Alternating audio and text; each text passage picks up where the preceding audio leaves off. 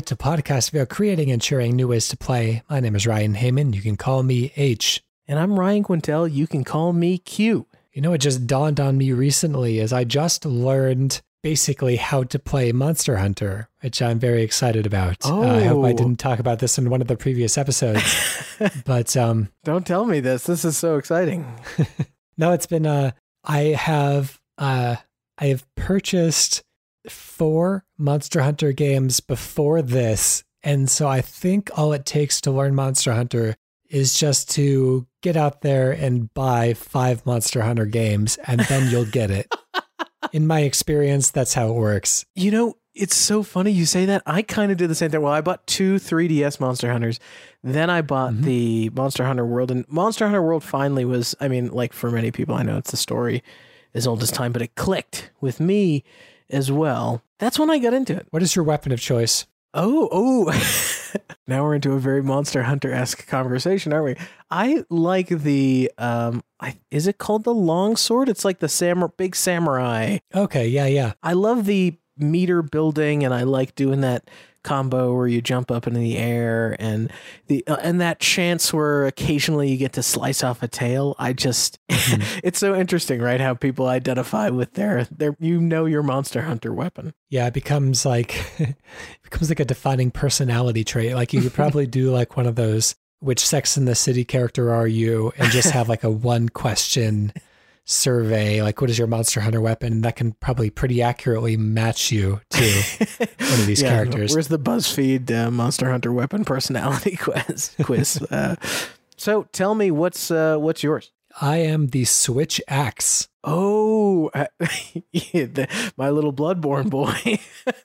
yeah that's right no it's a uh, it is an axe that can transform into a giant sword uh, but you are always kind of managing a meter in the uh, corner of the screen for like when it's uh, when the sword has charge and energy. Uh, so basically, you kind of beat away with the axe. The uh, the sword gauge kind of charges over time. Then, when the sword gauge is at a point that you're happy with, you can transform your axe into the sword. If you can do it mid combo, even better, because then you get some kind of additional damage, and then it uh, uses the momentum of the swings already in progress to transform the weapon. Uh, If Mm. you just transform it from like a standstill, then it is kind of a a lengthy transformation uh, animation that is uh, uninterruptible. And that's So really unfortunate. into- Uh, but then once you're in sword mode, you begin charging a separate meter, one of your files, which um, which you can use to produce kind of like an elemental buildup and explosion eventually. Uh, so you're always kind of like, uh, but while you're in sword mode, your sword gauge is is kind of ticking down as well with every swing that you take, and so you're always kind of balancing these two meters, trying not to let enough time go by to let either of them decrease, and uh, always have kind of a nice rhythm between this the axe mode and the sword mode Mm. but also noting that you don't really have any defensive capabilities. So I don't know. I just, you know, I had originally played, like, my first exposure to Monster Hunter was a demo of 3 Ultimate.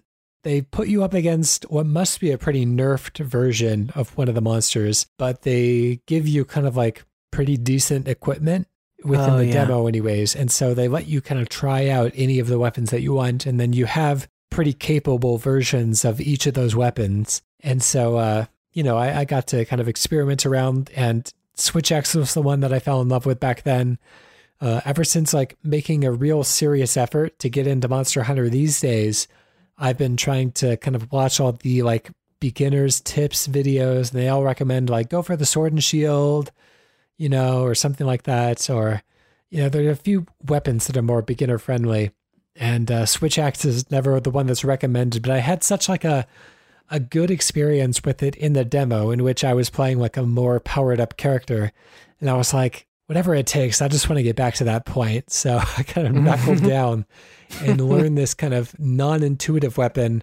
But I feel like now, like, I could do some pretty wicked things with it. Yeah, I it's definitely one of those things where I did I didn't expect it to get me so hard, but the, I ended up falling off of World when it was just um, you know, we talked about in the last episode having a partner to keep pace with, but I didn't really have anybody I was keeping pace with or playing with Yeah. me, so I fell off of it. But are you are you playing the uh are you playing Rise or are you playing World? I'm playing World. Yeah, it's probably a better And, bet. I uh, have to imagine Rise is gonna shine if they ever get it to, you know, the beefier machines. Yeah, I'm gonna wait because that one is already announced to be like an impending PC release. I think next year. Got so it. I'm just gonna wait for that one to come to PC. But uh, Smart. I, I'm really liking World. Um, earlier on in my Monster Hunter career, because I, oh, I I had owned World for a long, long time before I really knuckled down, and I'd like jumped in a few times to try to do a few missions and just like bounced off of it many times. But um, you know, one of those times, uh, Jacob Geller of internet YouTube fame, um, and from the Canadians crew like ex Kinderance crew, uh, said that uh, uh, offered to kind of like walk me through a Monster Hunter fight, and so we got an online session together. And uh, I, I felt so bad because we were kind of gaining on this this monster that we were both tracking down together. He was teaching me the basics, and my computer started making the most terrible noise, like a Oh. like a drill was going off. It was awful. I think I must have told this uh, story on the podcast before, but like it was horrible. And so I was like, uh, like I hate to do this. Like I, I totally appreciate you taking some time out of your day to walk me through this Monster Hunter deal, but uh, I have to turn my computer off right now because it's going to like, My computer's gonna explode. I s- yeah, something is something very bad is going to happen. wow. So yeah, I feel bad about that. But like, I guess what happened was that my Monster Hunter world was installed onto like a non-gaming optimized hard drive, and the game is so texture heavy. And I think I might have even had the HD texture pack installed. It's so texture heavy that it like Just streaming in the assets was choking it it. doesn't load the texture beforehand. It streams in the assets while the game is running. And so my hard drive just couldn't spin fast enough to keep up with the texture streaming demands. So I had to like buy a new gaming approved hard drive uh, to uh, to play Monster Hunter on. But anyways, That's awesome. Yeah, that uh, that everyone knows the technical showpiece that is a Monster Hunter game. Yeah, I, I mean, good texture work though in Monster Hunter. Have to have to say. that's right. If if only it wasn't for the super washed out lighting that just makes everything look very like I know. very bright like the California sun. Yeah, it makes it almost look like Xbox 360 era, doesn't it? It's it's very strange because the game has very good animations, model work, and very good textures, but when it's sunny out, it just looks super washed out. And it just like it makes the game look much worse than even the assets that go into supporting it. Like it, it like it's a hundred percent an engine problem. But it's uh, it's just a very strange choice. I wonder if uh, in the future this is get some global illumination and ray tracing, trick it all out. I Yeah. bet we'll get some fan mods that relight Monster Hunter for the better. Yeah, I mean, I've done some kind of like in-game tweaking, and I think I even installed a mod to make the lighting a little bit more agreeable. But, anyways, that's uh, I think that's more than enough Monster Hunter chat for one podcast. Well, That is Monster Hunter Hour here on Playwright Cast. Let's get to your video game pitch for the day. Yeah, so my video game pitch today is um, I've been cooking up a VR game where you're a person who's working behind the scenes in like a 1970s or 80s game show. So you've got to basically a game show is happening in the background. There's a live audience. The whole thing is happening, but you are the person who's coordinating and maybe even hands on doing things like set changes, setting up the games, pulling away slide out panels when people pick certain questions on a Jeopardy esque board or a Family Feud esque board. Maybe even you're doing things like, you know, cueing applaud and, and laugh signs and that sort of thing. All right, I'm going to go ahead and start the clock there. so, am I like, am I getting this correct that you're just kind of like, you're managing the in studio audience? You're not really like doing any of the on stage You're not the host, performances or anything like that? right? Okay, you're not I kind of like this, like as a not the- management style game, especially if this is like, oh gosh, and I'm going to miss the, I'm going to be very embarrassed by this, but because I am a huge Disneyland, Disneyland fan. And um, but I can't remember the name of the circular building in Tomorrowland. It's not the Carousel of Progress. It's the like House of Tomorrow, like whatever it is. Anyways, it kind of sits in this big circular theater, and the audience sits in one space, and the stage is kind of like a quadrisected. Is that a word? Uh, divided into four. Mm. It's kind of a theater in the round type scenario. There's, uh, but circular stage, and it can rotate to kind of bring into view another quadrant of the stage. Uh, but anyways, I just I, I love this idea of like a stage that or an, an audience that surrounds a circular stage that is kind of s- split into four separate sections where different TV shows are taking place, and then having to at the same time kind of manage the needs of all four of those shows. So you have a cooking show, you have like a family full house style sitcom, you have a crime investigation show, and maybe you have like a sketch comedy, you know, Mr. Show type of show. But I guess you would just be like managing the applause signs and the awe signs or whatever. Maybe be triggering electronics and special effects. I like the idea of being responsible for like point tallying as well. Just feel like that's correct. You're like, wait, am I supposed to add 100 or 150? And you can kind of hear the host in the back. Like you're the you're the guy that the host is always like joking with off screen. Is like, well, is something going on back there, guys? Something seems awry. I actually feel like this would be a good venue for uh, for Cookie Masterson to really thrive. Yes, of course. That uh, the voice actor. I wish I knew the voice actor's name, who has been a part of the Jackbox games ever since. Like you don't know Jack three or something like that. Maybe he's even been there from the beginning. But I, uh, I mean, it's it's really weird to go back to the old classic. You don't know Jack games, and you hear the same voice actor doing like the same role yeah. in the 1990s, and to think like how much time has passed. And I mean, that's a that's an incredible dedication.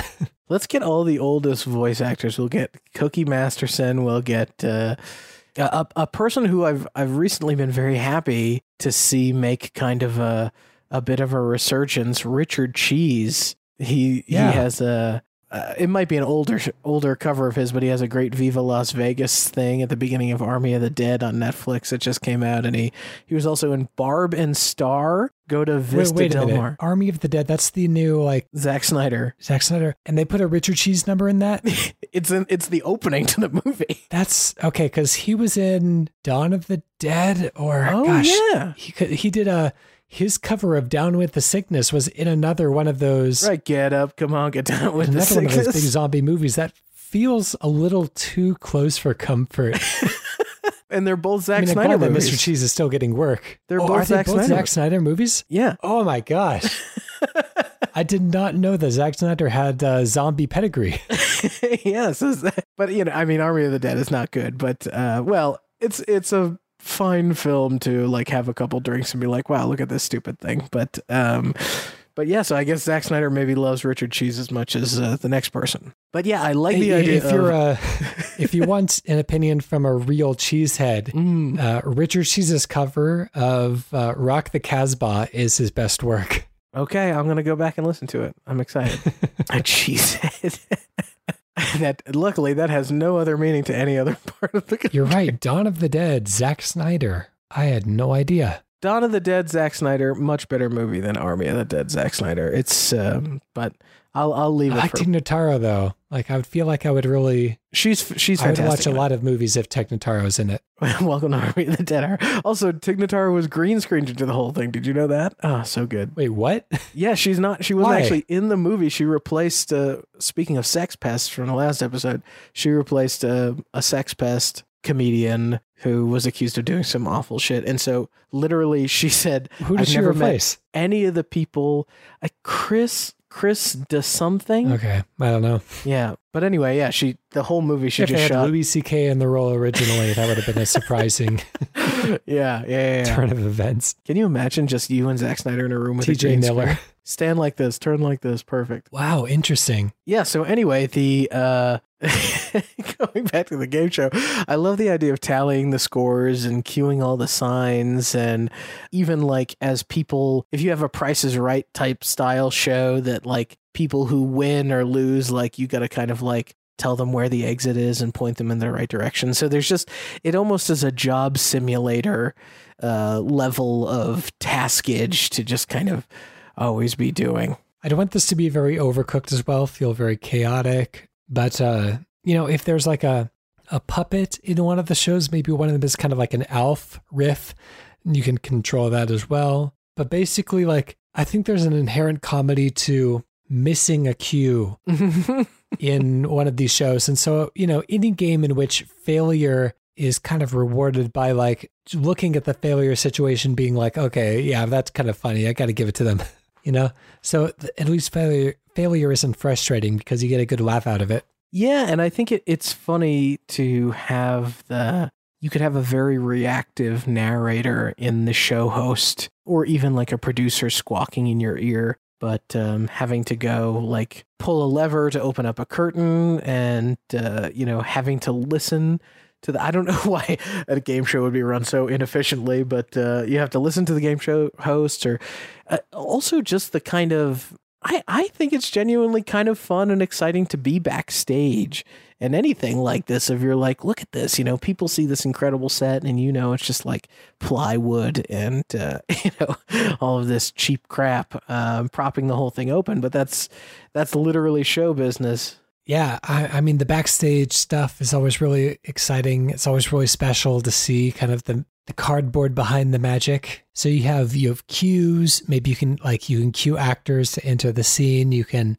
maybe you're trying to track with like different scripts as you go. Like there's a there's an improv game where you have one person who's kind of like a listener and then two people are speaking or telling stories at the same time and then the listener tries to recount as many details of both stories as they can at the end of you know, however many, like a minute or something like that. And uh, the comedy comes from like how much they got they got wrong. But uh, you, you know, maybe it is kind of like that. Maybe the scripts kind of automatically advance as you go. And it's up to you to try to kind of like divide your attention between all of them and to make the appropriate cues while cueing up emotional moments. Maybe it's not even marked in the script. You just have to kind of like use your understanding of what's going on in the scene to make the appropriate, you know, lighting changes and cue the audience to go, ah, or to scream or to laugh, to applaud. Yeah. And I like the idea of, uh, again, trying to like in real time suss out how many points was I supposed to add to a thing or am I, where do you like hit the button to display what or, or in a family feud scenario do you hastily have to like type up some entries and get those printed out and put on the board? Or you you can kind of script like maybe in a little campaign you script things that are are designed to go wrong right? And the thing is it's all very context sensitive. And so i i would love it like if there's a like a sitcom going on and you know you're not paying that close of attention and you see a character's about to enter and so you cue up the applause sign. And it turns out this character is like the villain of the show, or is like a is like a sex pest or something like that. And then it's like you just applauded this villain coming on the show when they were meant to be like, you know, the felon who's there to cause trouble. And it's like you made the audience more confused than they would have been otherwise. Anyways, yeah, I, that's uh we we spent enough time there. We have to we have to pull the applause sign on that one mm. and give it a name. What is behind the scenes? I mean, that that technically could be it, but I wonder how you say like what goes on behind a game show? Curtain call. I feel like we've done so many theater names in the past, but maybe not. I love. I mean, Smash TV is an existing game that feels like it fits really well. If there was like a pun off of that, is there um is there something with uh, like getting sandbagged or something like that where because you can control those sorts of things sandbag sandbagged sandbag, yeah. that that's a funny enough term i mean it is a theater term and not a television term at all but like i still am kind of inclined to use it well i just it's just yeah. so funny as long as you can trigger them inside the uh inside the game then you're you're good let's go with sandbagged i just i really like it as a name for a video game Yeah, and plus you can technically sandbag the whole show. My pitch for the day, let's get back to to that. Uh today I am pitching.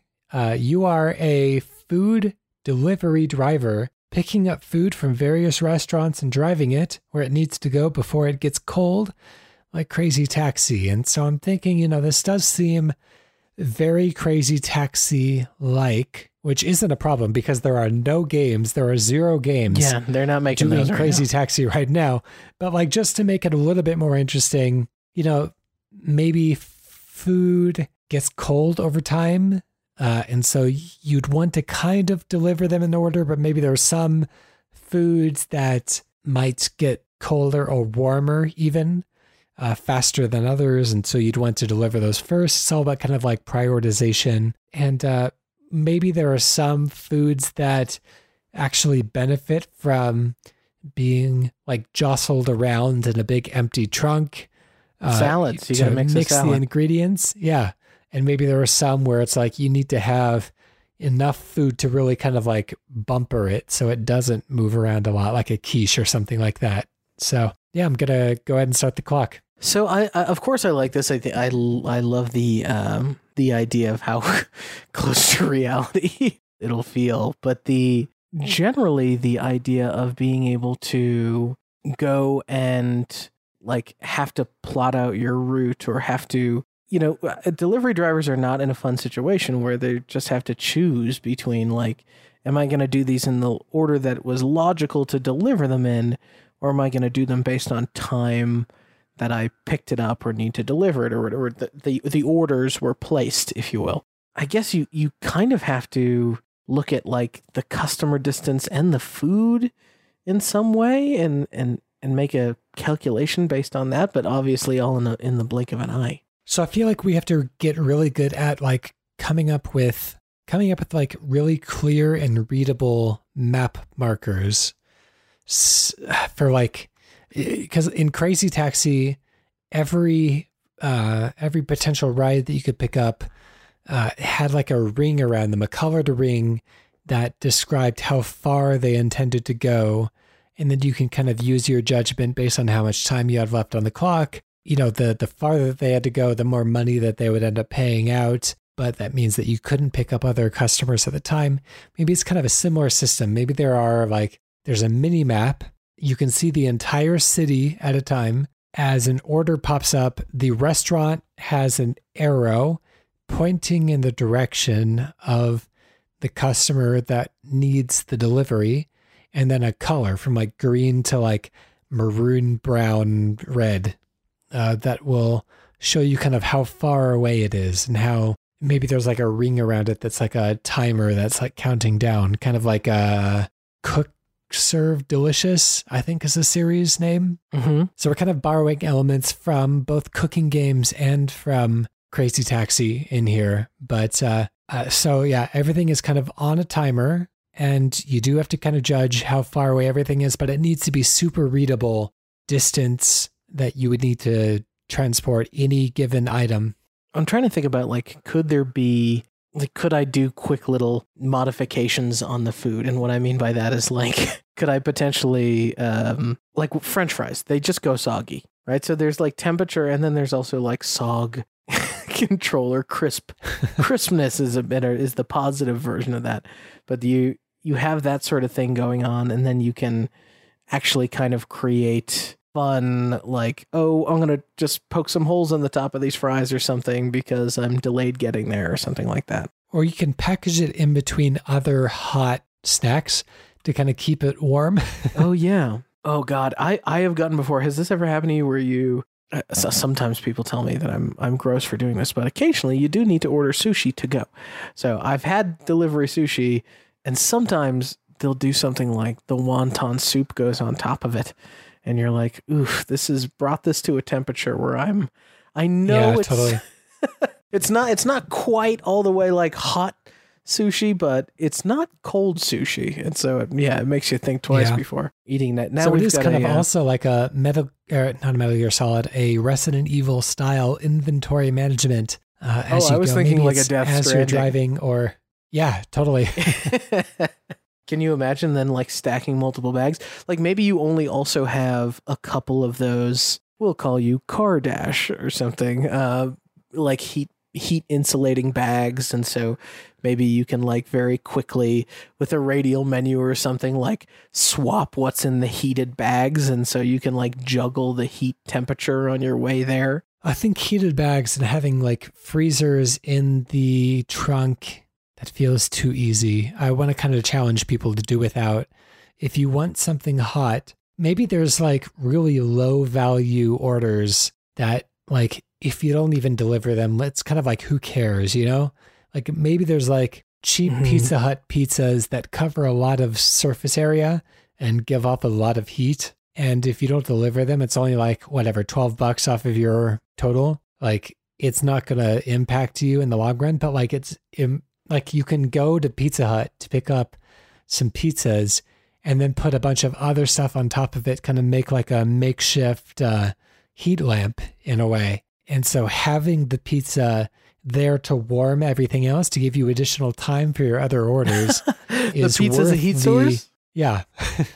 That's funny. Oh my gosh. So that actually makes me I think you got to add in this layer to it. So we're juggling time, maybe we're juggling order order, but I think it, this has got to I'd like Order, to imagine you it's a real calculus. Huh? order, order, you say? Order order, yes, yes, the uh, um, sequentialness of the order, order, order da da da but no i'm i was thinking about like tip has got to be a factor here. I like to imagine that Mhm. when i say sometimes have you ever done that? Have you like taken a doordash or whatever grubhub whatever it is and you've just like you've gone a little extra on the tip to kind of say hey you know maybe give me a give me a little bit something here. Like you're like pay, pay a little special attention to this order. Maybe i'm sick for thinking that but like that is in my brain when I when I crank up the tip uh, a line on one of these things.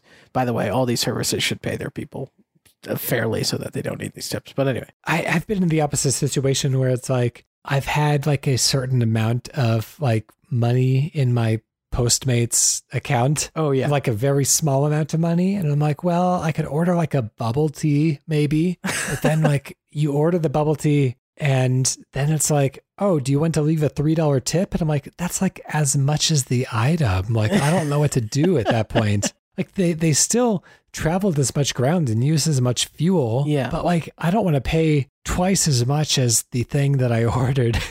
I agree with you. I I put in an order the other day and literally DoorDash defaulted to like on like a sixty dollar. It was it was but not a insubstantial order. Mm-hmm. Sixty bucks for dinner for two with all the fees and bullshit or whatever, or fifty something bucks, and it defaulted to a mm-hmm. thirteen dollar tip or whatever. And I was like, I guess that's Yeah, right. seems like a lot. but that right right i was like i remember this is like old man yelling loud i remember paying you know three bucks to the pizza delivery kit or whatever Yeah. but yeah so i i do i do like what what you can do the risk reward here right is the game can take things that we know are especially difficult to deliver and make those worth just a, a larger monetary amount to the player so if you're a high score chaser you're going to have to really down to the second be managing uh, where you're bringing stuff. And I kind of wonder what would uh, what would result in the larger tips if those are kind of like those Mario parties type uh, surprise bonuses that you get at the end of the round.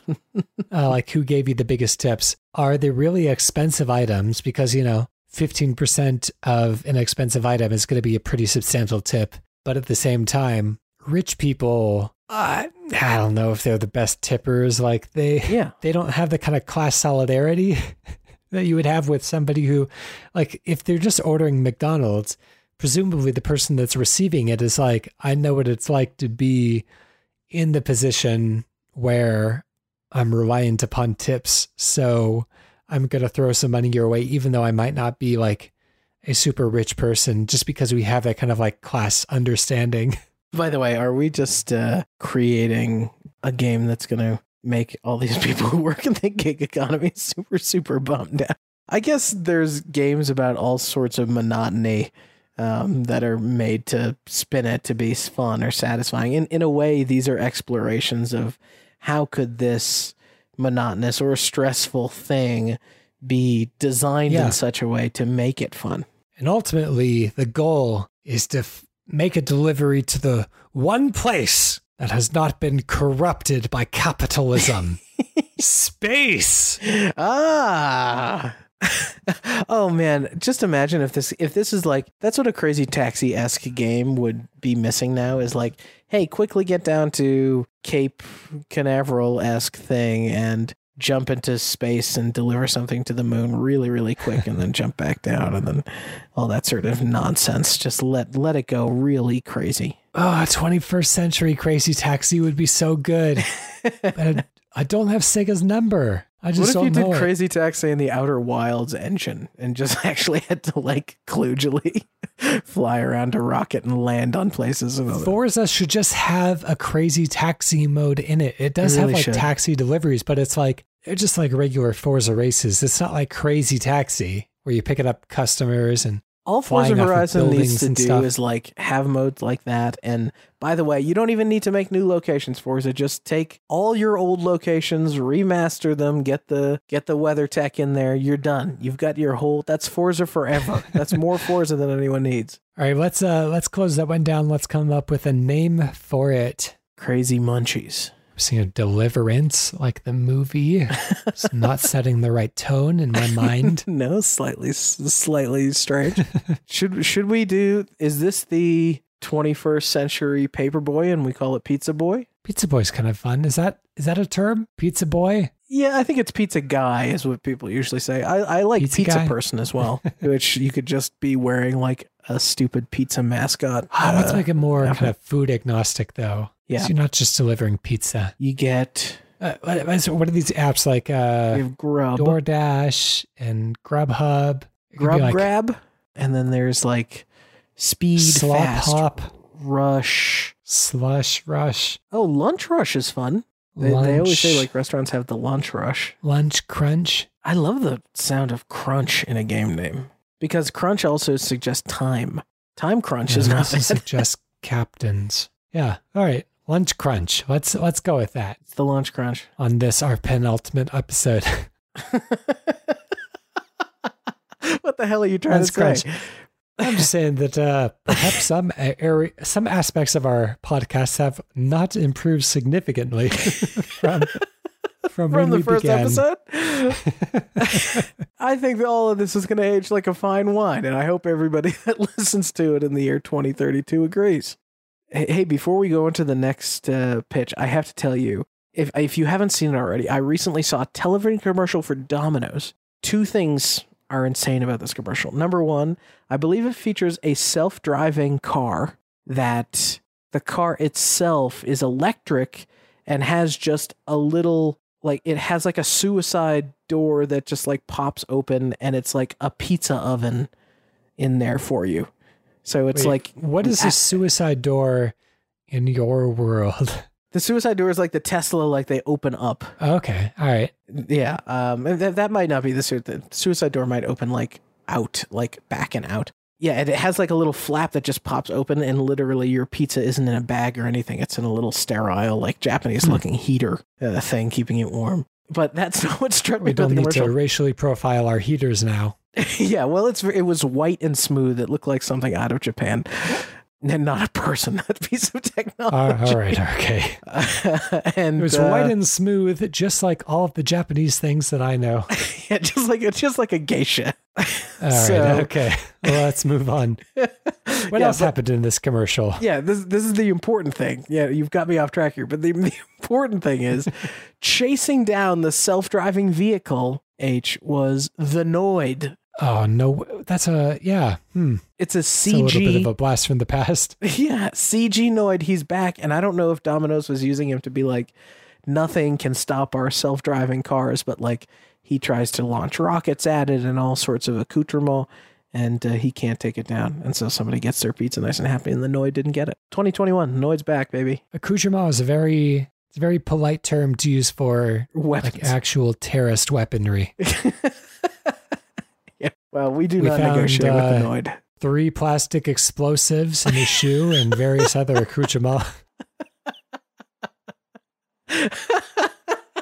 All right, let's get to our community pitch of the day. This comes from Patrick Osborne, who says, Flight through time. Start off with Wright brothers plane, fly planes up to future craft and UFOs.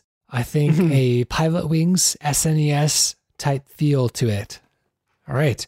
We're talking kind of a uh, flights through various periods of history potentially. Uh, starting the clock. I've, I've, I, it must be late because I've got the church laugh still from the the accoutrement comment.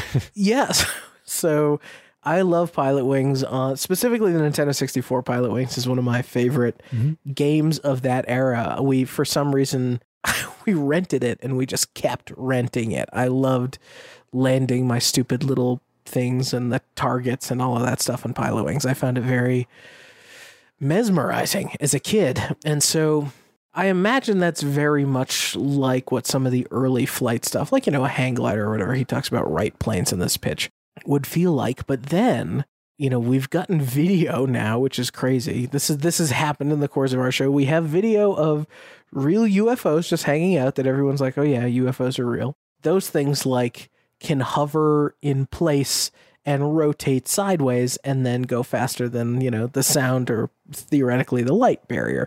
So, how do we scale that? That seems like quite the task. What I'm picturing is something kind of like a Forza Horizon.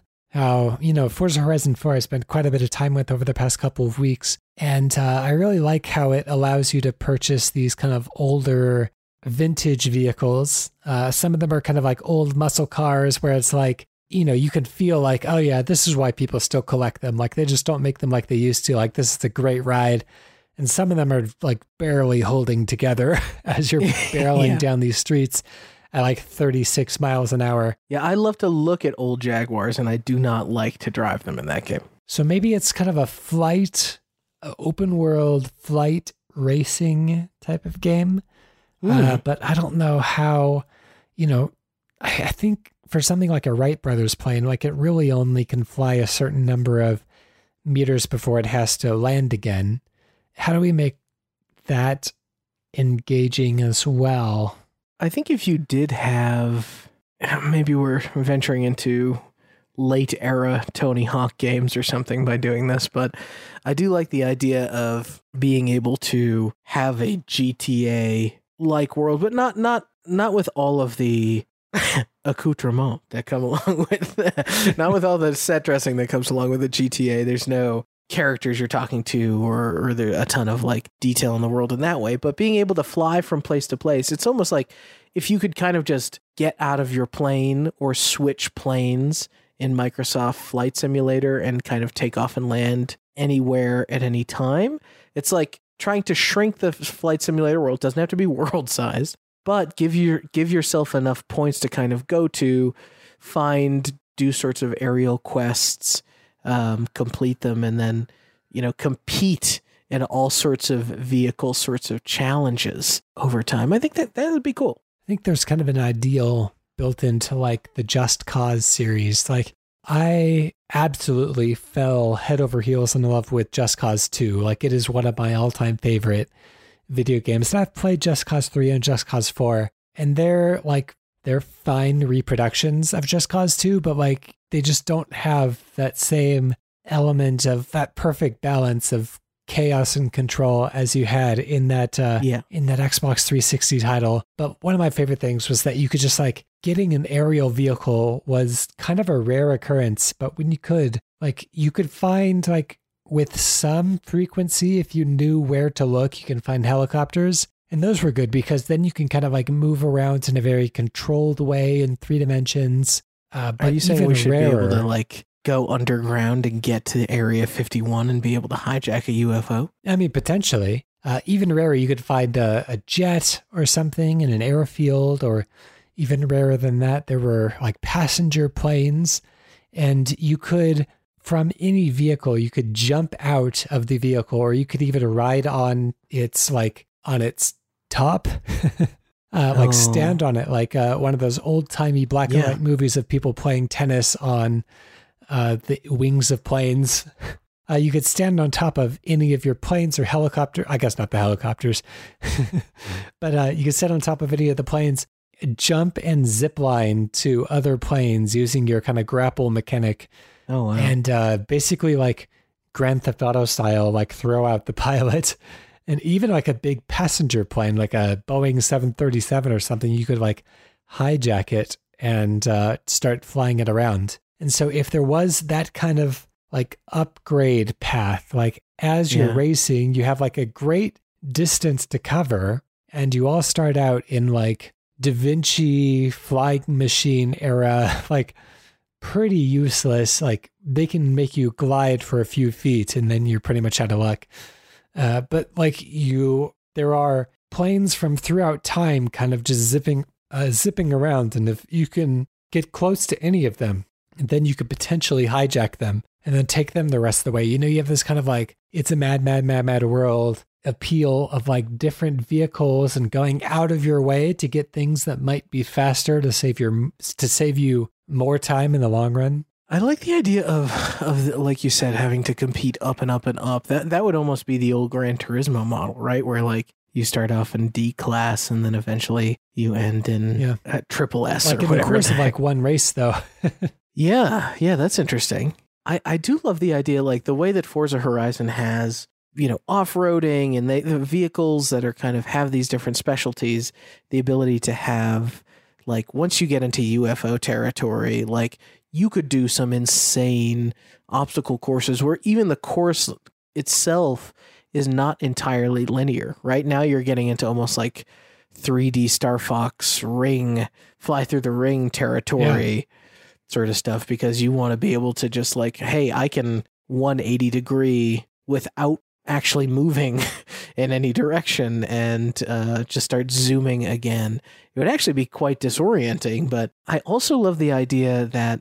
And Microsoft Flight Simulator does a little bit of this, but like ever increasing the kind of control complexity or fiddliness. It's like, hey, listen, these old machines, right? They're they're really just kind of wind and and sails, you know, and it, it's physics kind of doing the rest. You can kind of up down, left and right them a little bit, but it's mostly up and down, and you know that's that's where you're at. But once you get into carrier jet planes, you're working with all sorts of knobs and levers and throttles, and and potentially you've got to to do a lot more active flying of the machine. And then maybe as you start to march into futurism, it actually gets easier again. Potentially, it's just like, wow, this thing almost flies itself.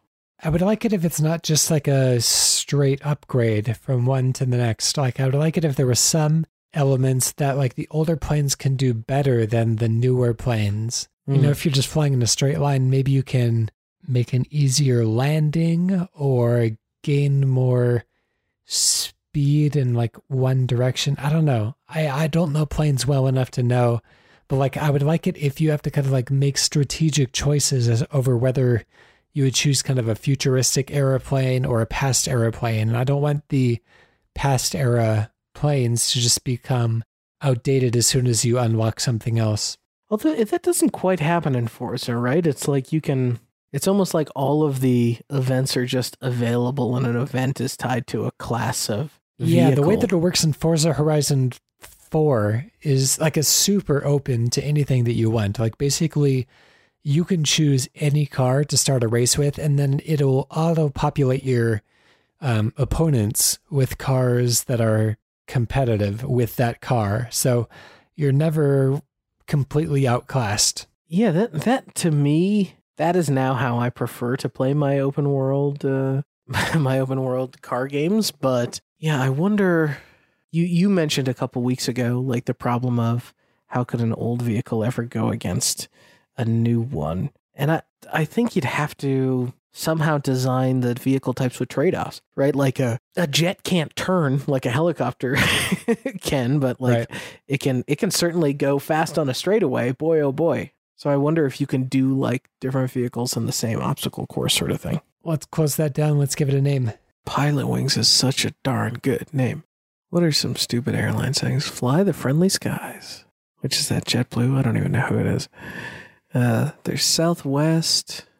Okay, I I dislike myself for this one. Y'all come back now. Mm. I see It's what you did good for a there. I don't think it's going to settle as the final title, though. No. Weirdly enough, I suggested this either earlier in this episode or in the last episode. we are recording back to back two weeks in a row. So uh, I might be getting my episodes a little mixed up, but time flies also kind of fits here. oh, yeah.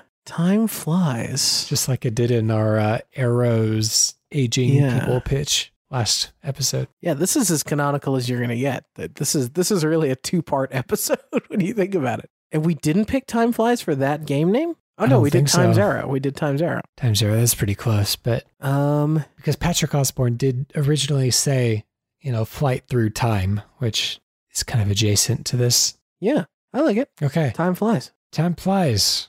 Well, um, I guess of spacecraft. With that, we should say that uh, if you have anything that you would like to send into our show, it's probably already too late. uh, by the time that you're hearing this, we've probably already recorded the final episode of our playwright run. But don't despair. If you choose to send anything in, then we'll certainly be keeping the inbox open. And uh, I you know, I'm sure that we'll come back and record. We'll like, get the itch. We're getting together like in person a couple times this year. COVID safe. we're getting together a couple times this year. You know, I'm getting married. Uh, we're taking a kind of Fourth of July and uh, in the Colorado area. So you know, I'm sure that at least at some point we'll hop on mic and decide to do some sort of an in-person podcast recording. So uh, next week's episode will not be the final final playwright, but it will be the final playwright in its uh, typical form, in its weekly uh, release schedule. So, you know, if if you choose to still submit a video game idea, then we will do our best to read it in uh, whatever form future playwrights take, but uh, it will not be read in a kind of normal weekly show.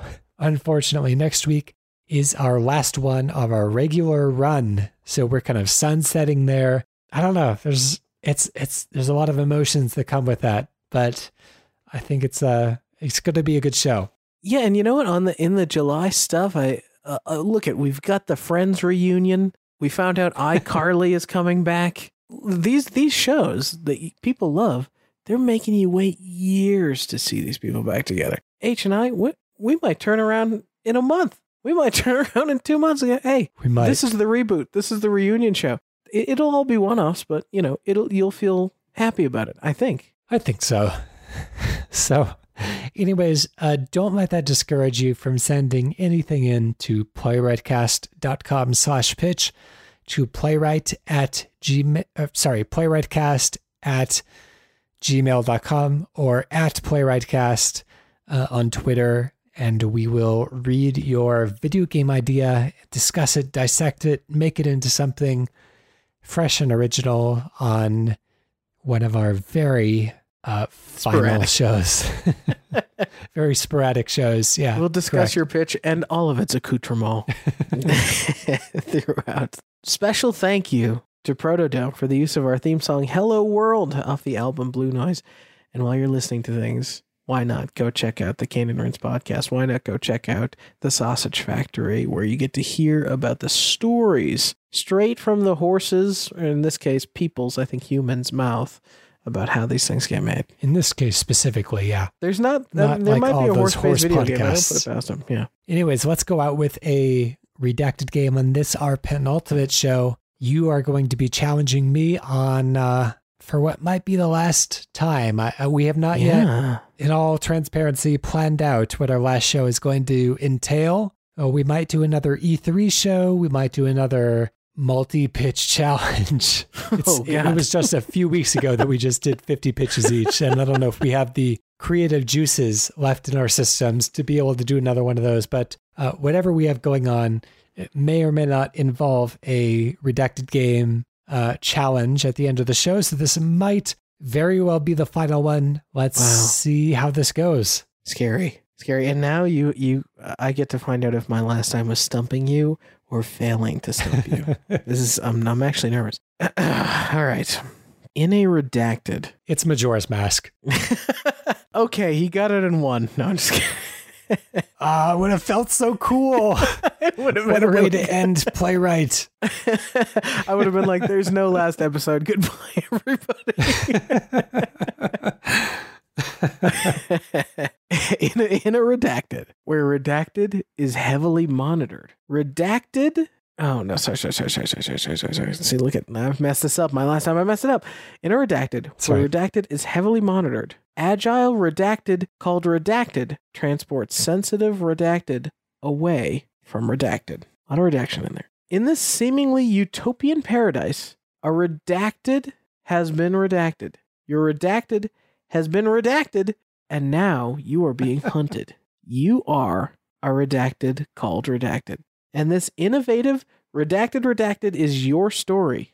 Redacted is what keeps you redacted, what keeps you alive. A lot of heavily Wait. redacted. Your redacted is what keeps you redacted, is what keeps you alive.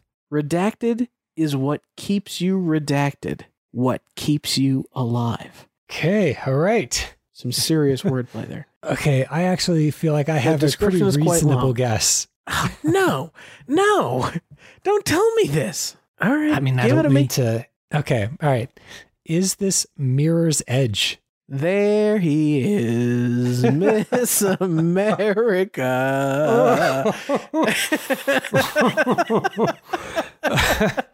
I can't. I redacted the shit out of that. How did you? Not that many games about being a delivery person. in a city where information is heavily monitored, agile couriers called runners transport sensitive data away from prying eyes. In this seemingly utopian paradise, a crime has been committed. Your sister has been framed, and now you are being hunted. You are a runner called Faith, and this innovative first person action adventure is your story. Flow is what keeps you running, what keeps you alive. you son of a bee sting. Well, sorry if that wasn't uh, if that was anticlimactic for. No, I think it's part and parcel with the entire run of me trying to stump you with these things. I always come down to the very last nail biting you. I can't summon it for the first two, and you you're just like, yeah, it's this. I feel like that makes for better radio, though. no, u- us talking about how the hell you got it in one uh, for five minutes is what makes pretty good radio too. Well, congratulations. Congratulations. You've successfully navigated your last challenge. May I successfully navigate mine? I mean, we uh, we both got our last redacted games. Uh, we both got them correct. So All I can two do is episodes in a row.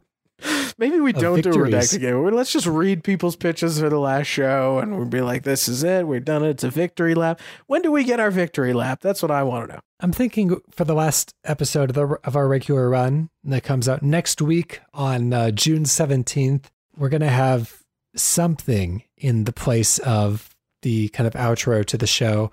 But uh, usually for these kind of final shows, it's it, it's not the conventional format, so I don't anticipate us playing another redacted game. But uh, you never know. You never know. We haven't quite figured it out yet. We'll we'll come up with something special. What if we have everybody in the Cane and Rinse crew record a goodbye to us, recounting memories that we didn't actually create? Uh, I don't know if Sound of Play even mustered that. Man, I remember in episode 130 when Ryan got his tooth surgery and he did the whole podcast live from the dentist chair. It was incredible. All right. Well, uh, I guess we'll we'll find out together, all of the listeners and us, what our final episode will entail. But until next week, the final week of the regular run of Play- Playwright, uh, it's been an absolute honor recording for you all. We'll be back with something very fun, very novel, and very strange for you next week. uh, we'll uh, we'll see you then. See you then.